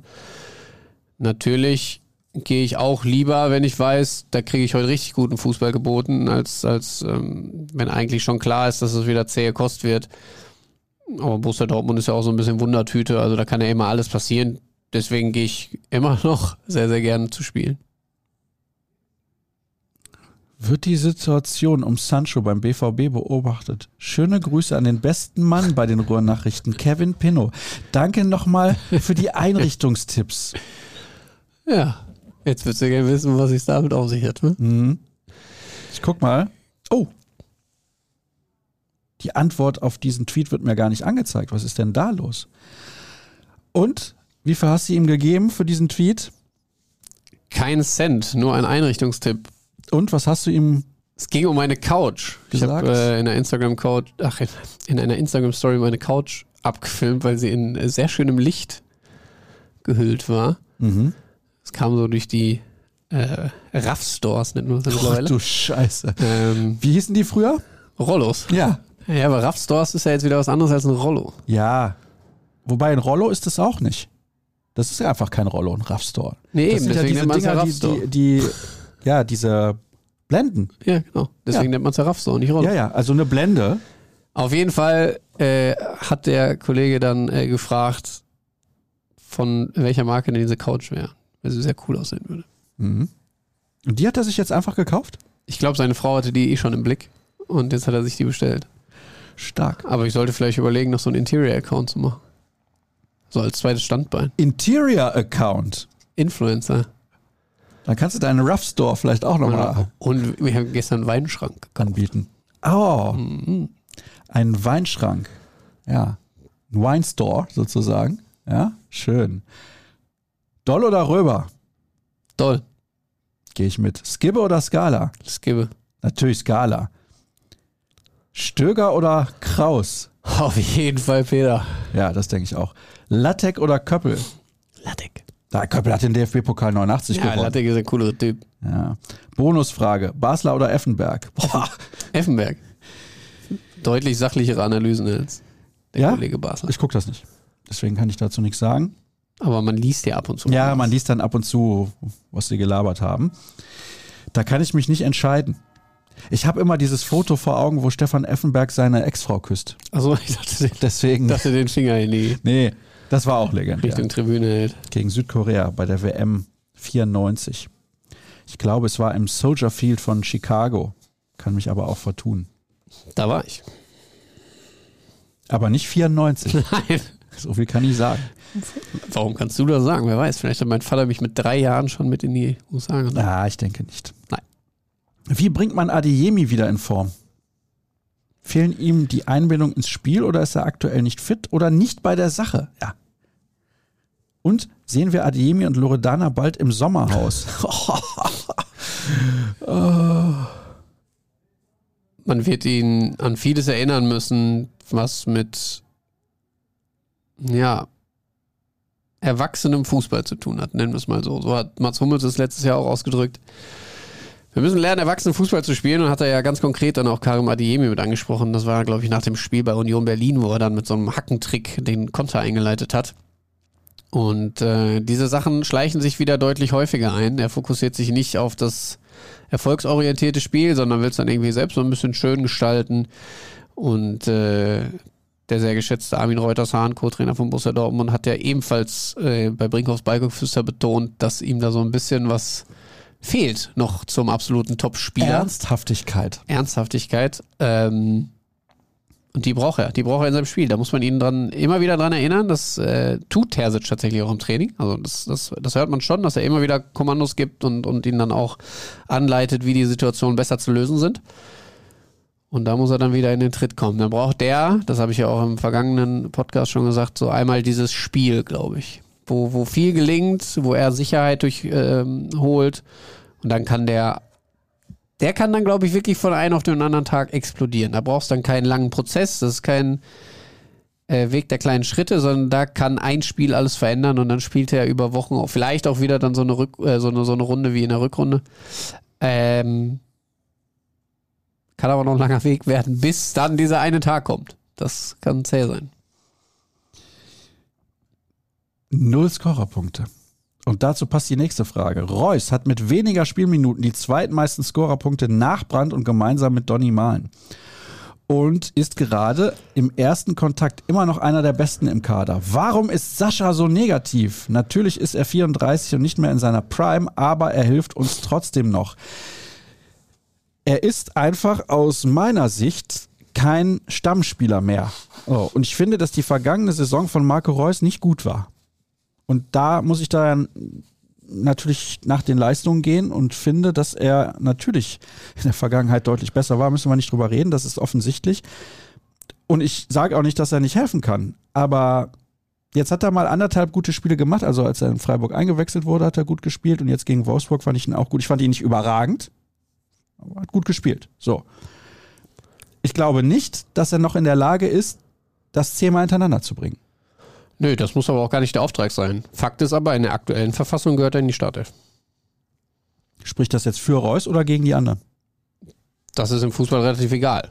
Also, du spielst, wenn du der Bessere bist. Ob der eine dann schlechter ist und du mit deinem soliden Level ähm, es geschafft hast, dich dann für die Startelf zu, zu qualifizieren, dann ist das so. Aber das sehe ich gar nicht bei Reus. Also ich bin schon beim, beim äh, User, der dann auch sagt, also dieser erste Kontakt kann immer gefährlich sein, weil da natürlich unfassbar kreative Ideen entstehen können bei ihm. Und er scoret solide. Also hat er Stand jetzt, ist es verdient. Wenn er jetzt über drei, vier Wochen wieder schlecht spielt, dann hat er es aber genauso auch verdient, auf die Bank gesetzt zu werden und nicht, weil es der Name Marco Reus ist und nicht, weil es der Ex-Kapitän ist, dass er dann weiterspielt. Das ist, das ist mein Take eigentlich zu Marco Reus. Ganz simpel. Üblicherweise wird, sobald der Captain das Feld betritt, die Binde übergeben. Dies war trotz Gelegenheiten gegnerischer Eckball nicht geschehen. Kobel trug die Binde bis zum Schluss. Bei Reus wäre sowas damals undenkbar gewesen. Bröckelt die Hierarchie jetzt schon? Absolut nicht. Völlig übertrieben. Weil äh, man muss ja mal ganz, ganz logisch da dran gehen. Erstens finde ich das überhaupt nicht schlimm. Kobel ist ja jetzt nicht der 17. Kapitän, sondern er ist nun mal der der Vizekapitän und wenn der dann mit der Binde ins Spiel geht, dann ist das eben so und dann kann er die auch noch die letzten 10 Minuten weitertragen oder wie lange Chan dann auch drin war, vielleicht waren es 15 Minuten, ich habe es nicht genau im Kopf. Und jetzt kommt ja noch die Krux, es ist ein Torwart. Also soll der sich jetzt im Spiel bei einer Ecke des Gegners die Handschuhe ausziehen, damit Chan die Binde über den Arm kriegt und sich die selbst dann überstülpt? Ja, dann haben wir auch eine Riesendiskussion. Also absolut nicht überbewerten. Absolut nicht. Wie steht ihr zur geänderten BVB Social Media Strategie?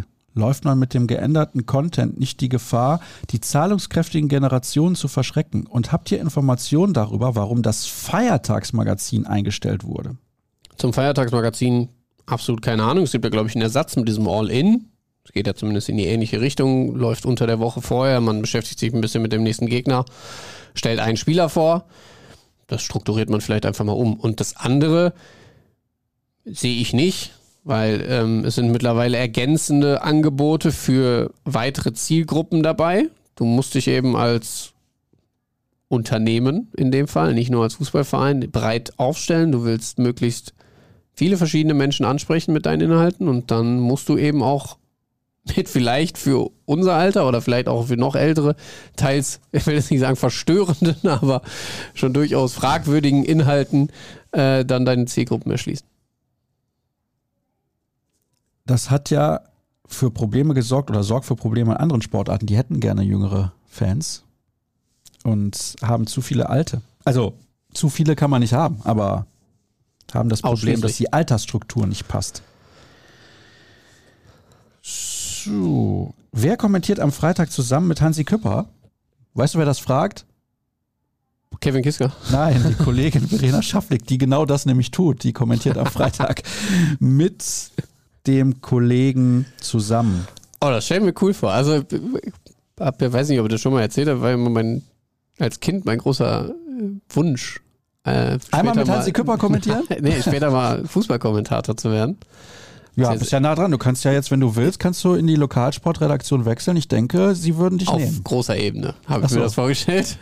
Aber äh, so ein Spiel mit Hansi Küpper finde ich schon cool. Also, ja, das denke ich auch. Wäre schon nah dran dann. Viel Spaß mit dir da.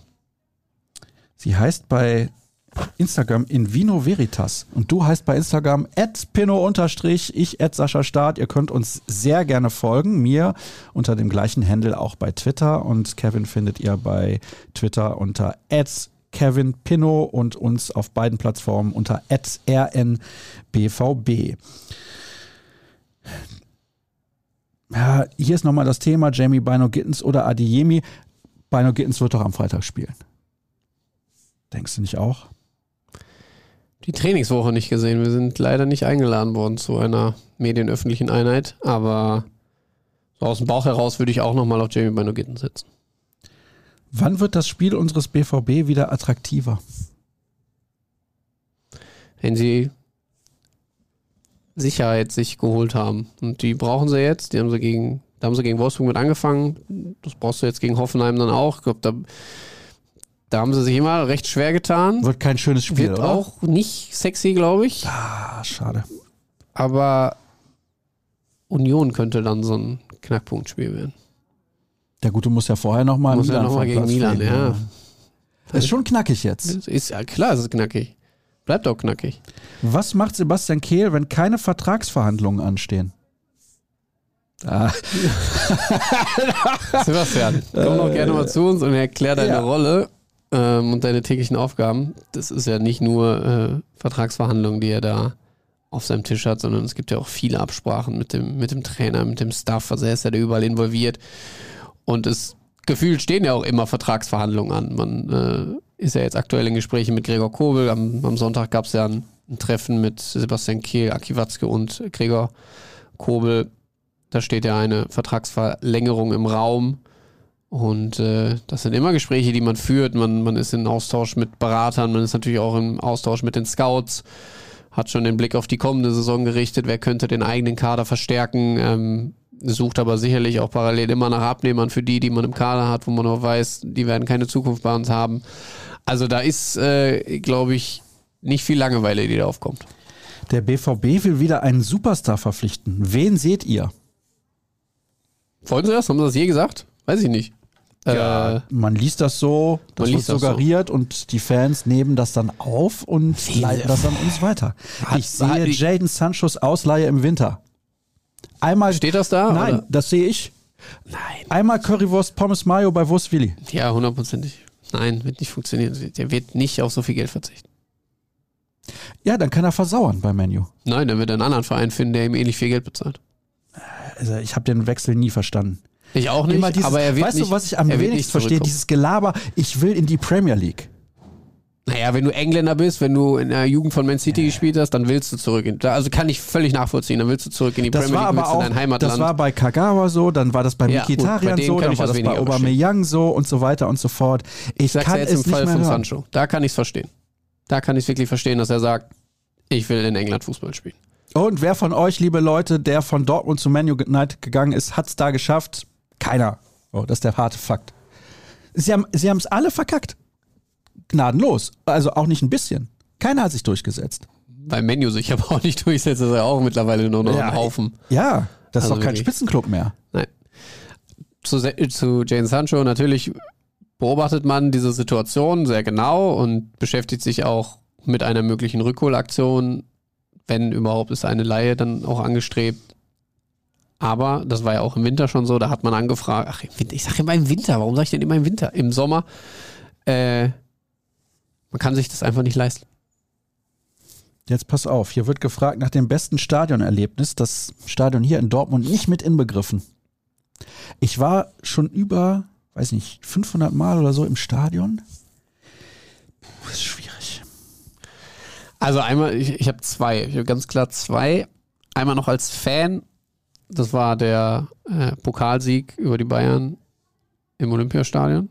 Warst du danach auch in der U-Bahn, ähm, wo die, äh, die BVB-Fans alle hier äh, ein, Schuss, kein Tor, die Bayern, da warst du auch dabei? Ich, ich glaube, es gab nur U-Bahn, wo das gesungen Ja, wurde. ja, das war nirgendwo großartig. Ähm, und wirklich Stadionerlebnis, da kriege ich immer wieder Gänsehaut, wenn ich daran denke, die Rangers gegen Borussia Dortmund. Auch wenn das Ergebnis aus Dortmunder Sicht natürlich alles andere als schön war, aber das Stadionerlebnis werde nie vergessen. Es gibt ja dieses Video und das, ah, ich habe es dann auch live gesehen, dieser Kameramann, der auf so einem Turm saß und der war einfach so am Wackeln.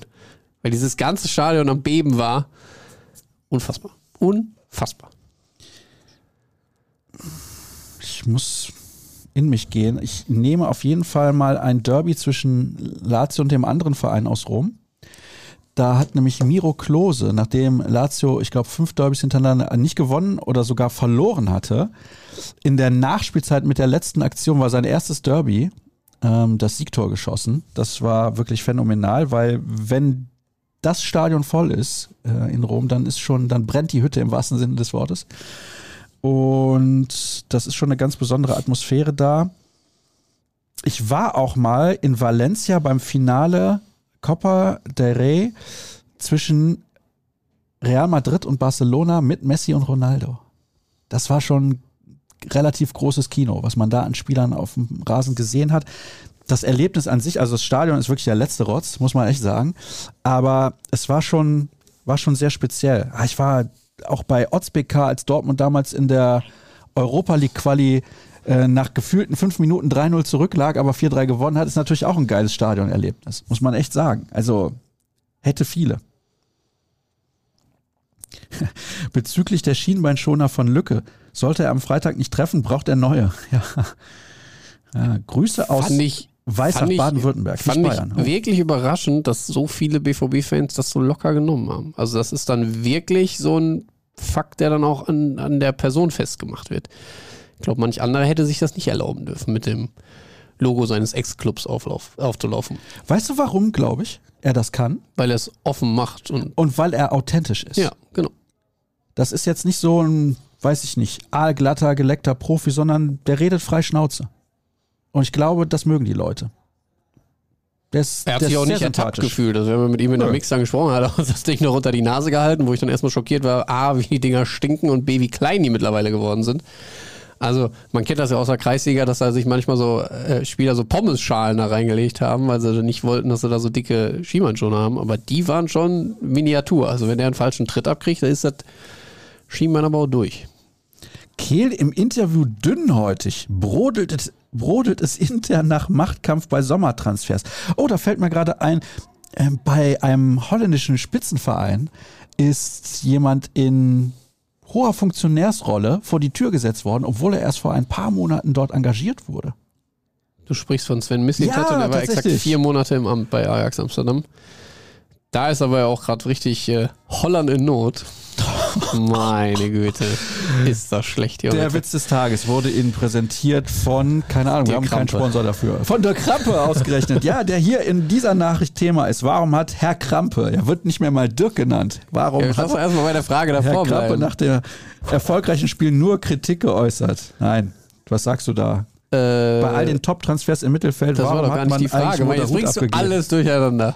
Das war auch nicht Herr die Kehl Frage. war etwas dünnhäutig aufgrund meiner Frage. Fand die kritische Sichtweise von mir dann auch nicht so gut. Ich hatte gefragt, warum es Borussia Dortmund denn gerade so schwer fallen würde, sich in einen Flow zu spielen. Dann Finde ich jetzt sage nicht so. Aber warum denn jetzt schon wieder was Negatives? Lassen Sie uns doch das Positive hervorheben. Er hat es etwas bestimmender gesagt. Du merkst halt, dass sie alle bemüht sind, gerade aus den Spielen das Gute zu ziehen und wieder eine gute Grundstimmung zu schaffen. Im Verein, im Umfeld. Das muss man ihnen zugestehen. Genauso wie man mir die Frage, Frage zugestehen muss. Ihr seid per Sie, habe ich festgestellt. Wir sind noch per Sie, ja. Du kannst ihm vielleicht mal das Du anbieten. Das überlasse ich immer dem Älteren. Wobei ich sagen muss, bei Spielern äh, bin ich immer per Du. Wobei ich mittlerweile auch fast älter bin als alle. Das ist auch bitter. Ging schnell, ne? Ja, das ging, ging wirklich ruckzuck. Ja, ging schnell. Mhm. So. Ach ja, hier Moderhut, die Frage. Bei all den Top-Transfers im Mittelfeld, warum hat man Moderhut eigentlich abgegeben? Wenn wir das mal wüssten. Er kann nicht mit Terzic. Er kann nicht. Und Weiß umgekehrt. ich nicht. Weiß ich Ich nicht. glaube, das er hat ihn immer als großen Förderer betitelt. Interessant. Jemand, der ihm das Vertrauen geschenkt hat, dann auch nach einer schweren Zeit. er hat ihn zweimal Und, relativ äh, rasiert. Er hat ihn aber auch dann relativ groß wieder gemacht. Also Moderhut hatte seine beste Zeit in Dortmund unter Edin Terzic. Ja, das stimmt. Hier, Misslintat Rückkehr, ein realistisches Szenario. Nicht ausgeschlossen, dass es eines Tages mal so kommt, dass wenn Mislintat wieder für Borussia Dortmund arbeitet. Aber nicht solange Sebastian Kehl hier ist. Oder? Sie sollen nicht das beste Verhältnis haben. Ausblick Champions League. Wie gut ist Milan? Du bist der Italien-Experte. Ich habe die diese Saison ehrlich gesagt noch nicht gesehen. Habe ich es richtig mitbekommen? Die haben das Derby 5-0 gegen Inter verloren. Oh, da kommt der Kollege 0 zu Kevin 5 Kiska, verloren, der, ich weiß nicht, wo er war, und er sagt, hier, guck bitte auf die Uhr, wir müssen gleich durch sein. Vielleicht kommt der Blätter Bürgermeister aus Nordkirchen Ja, genau. in dieses Studio. Ja, genau, das kommt er. Oh, was? Olfen. Olfen. Olfen. Olfen. Nicht Nordkirchen, Olfen. Da blökt er ins Mikro rein und wir haben nichts verstanden. Blende Also, doch bitte nochmal die Werbung noch, ein. oder? Zwei Fragen habe ich noch. Weiß ich nicht. Ah, da wird sie eingeblendet. Da muss ich nochmal nach oben gucken, weil ich habe dieses, diese Grafik habe ich noch nicht so gesehen. Du bekommst nicht genug vom BVB, Kevin. dann könntest du unser Angebot annehmen. Für echte BVB-Fans drei Monate für nur drei Euro rn.de slash bvb-podcast minus Angebot. Und kann ich doch gleich einen Schmankerl anbieten für alle, die das jetzt abschließen. Dann könnt ihr nämlich in den nächsten Tagen unser Interview lesen und zwar mit Rami Benzebaini. Da werden Florian und ich gleich hinfahren. Sind in Brake mit ihm verabredet. Wer Werden- übersetzt von euch beiden? der, wir haben einen Kollegen aus der NSA, gebürtiger Franzose, der Mhm. wird für uns übersetzen, weil es tatsächlich ähm, deutlich besser ist, wenn Spieler, die der deutschen Sprache nicht so mächtig sind und auch das Englisch ja immer auf allen Seiten dann vielleicht ein bisschen bröckelig ist, Ah, so schlecht wenn ist sie, Flo's Englisch wenn sie, wahrscheinlich nicht. wenn, aber meins, wenn sie dann in ihrer Muttersprache antworten können. Deswegen nehmen wir einen Übersetzer mit und das ist dann das erste Interview, was Rami Benzebaini gibt, seitdem er bei Borussia Dortmund spielt. Abgesehen von den vereinseigenen. Entschuldige, du warst bei den Chicago Cubs und hast da dieses Lied da groß Ja. mitgesungen, habe ich nämlich gesehen da im Fernsehen. Im Fernsehen war Ja, genau. Mama, ich war im Fernsehen. So, und jetzt sagst du, dein Englisch ist nicht gut genug, aber da drüben Cubby-Songs Ja, mitsingen. ist schon, also mein Englisch ist schon okay, aber das Interview wird deutlich besser, wenn wir es mit Übersetzer machen. Okay. Welches der kommenden Spiele empfiehlt er mir zu besuchen? Zu Hause gegen Union ist doch ganz cool. Ja, gegen Milan. ich bin, Nein, gegen Milan. bin ehrlich, ärgert mich. Ich hätte gerne Bonucci mal gesehen. Ah, du kannst wieder nicht, oder? Ich habe frei. Kannst ja trotzdem ins Stadion. Also ja, das kann ich meiner Frau einmal erzählen. Grüße aus Sizilien, wenn ich mich nicht täusche, war Kevin auch hier im Urlaub. Ja, war ich. Sehr schön. Grüße zurück. Welche Region hat dir am besten gefallen? Äh, ich fand Palermo sehr schön. Palermo. Und Taormina war dann nochmal so ein Highlight. Mhm. So, jetzt gucke ich mal. Mm, Oh, jetzt kommt er schon rein. Jetzt kommt, Jetzt er schon rein. Nein, rein. bitte nicht ins Bild. Bitte nicht ins Güte. Bild. Da wackelt irgendwie die Hoppala. Kamera. Oh, da hat er. Na gut, dann müssen wir wohl bald Schluss machen, ne? Oh, der Screen wird jetzt auch blau. Hm, ja, ja. Hier wird gleich mit dem Teleprompter gearbeitet. Ja. Würde ich dir demnächst auch mal vor. Hier, Enter Sandman als Einlaufmusik zur zweiten Halbzeit, Halbzeit anstatt I Came for You. Mehr Motivation. Enter Sandman kennst du? Nope. Äh, jetzt fällt mir gerade nicht ein, von Metallica ist es. Ja, absolut nicht meine Musik. Ja. Auch nicht meine, aber einer der größten Baseballspieler aller Zeiten. Oh, da steht jetzt was. Seit drei Jahren ist der Bürgermeister in Olfen schon im Amt. Ah, ja, okay. Nein, wusste ich nicht. Ich wusste gar nicht, dass es den Ort gibt. Ähm, okay, auf jeden Fall, wir kommen zum Ende. Kevin, mach dir bitte keine Sorgen. Wir sind gleich Ich muss durch. ja auch los. Also, einer der größten Baseballspieler aller Zeiten, Mariano Rivera, der nur für die New York Yankees gespielt Ja, ich bin der hat. Cubs-Fan. Also Ja, daher. genau, eben deswegen. Der war Pitcher und aber Einwechselpitcher, also gibt es ja unterschiedliche Positionen. Und immer wenn er dann eingewechselt wurde, wurde Enter Sandman von Metallica gespielt. Und er ist der erste und bislang einzige Spieler, der einstimmig mit 100% der Stimmen in die Hall of Fame des Baseballs gewählt wurde. Mein absoluter Lieblingsspieler. Und damit sind wir auch schon am Ende der heutigen Sendung angelangt. Fast eine Stunde 20, mehr konnten wir euch kaum bieten. Die Zeit ist verflogen, es gibt es gar nicht. Ich hoffe, dass du dich nicht richtig erkältest. Das sieht nicht gut aus, Kevin. Doch, ich, ich schlepp das jetzt so durch. Und Ja, ich schlepp das jetzt das so geht, durch. Ja, geht, geht. Ich habe Hunger. Und wir können auch versprechen, nächste Woche müsst ihr mich nicht noch, noch mal sehen. Nee, Da haben wir dann wirklich mal wieder jemand anders, ne? Ja, also. Außer wieder irgendwelche krankheitsbedingten Ausfälle oder so. Ja, dann, dann komme ich natürlich, wenn sind du mich bald alle fragst, krank. Ich muss die komme. Sendung alleine machen, weil du jetzt gleich alle anstecken wirst. Ich bin resistent. So. In diesem Sinne. at rnbvb auf allen Kanälen mehr oder weniger. At Kevin Pinno, at Pinno unterstrich bei Instagram. Mich findet ihr auf beiden Kanälen. Um Gottes Willen. Jetzt sag ich einmal nicht. Ja, unter at Sascha Start. Habt eine gute Woche, ein schönes Spiel im Stadion, falls ihr dabei sein solltet, auswärts in Sinsheim oder zu Hause gegen Milan. Tschüss. Ciao.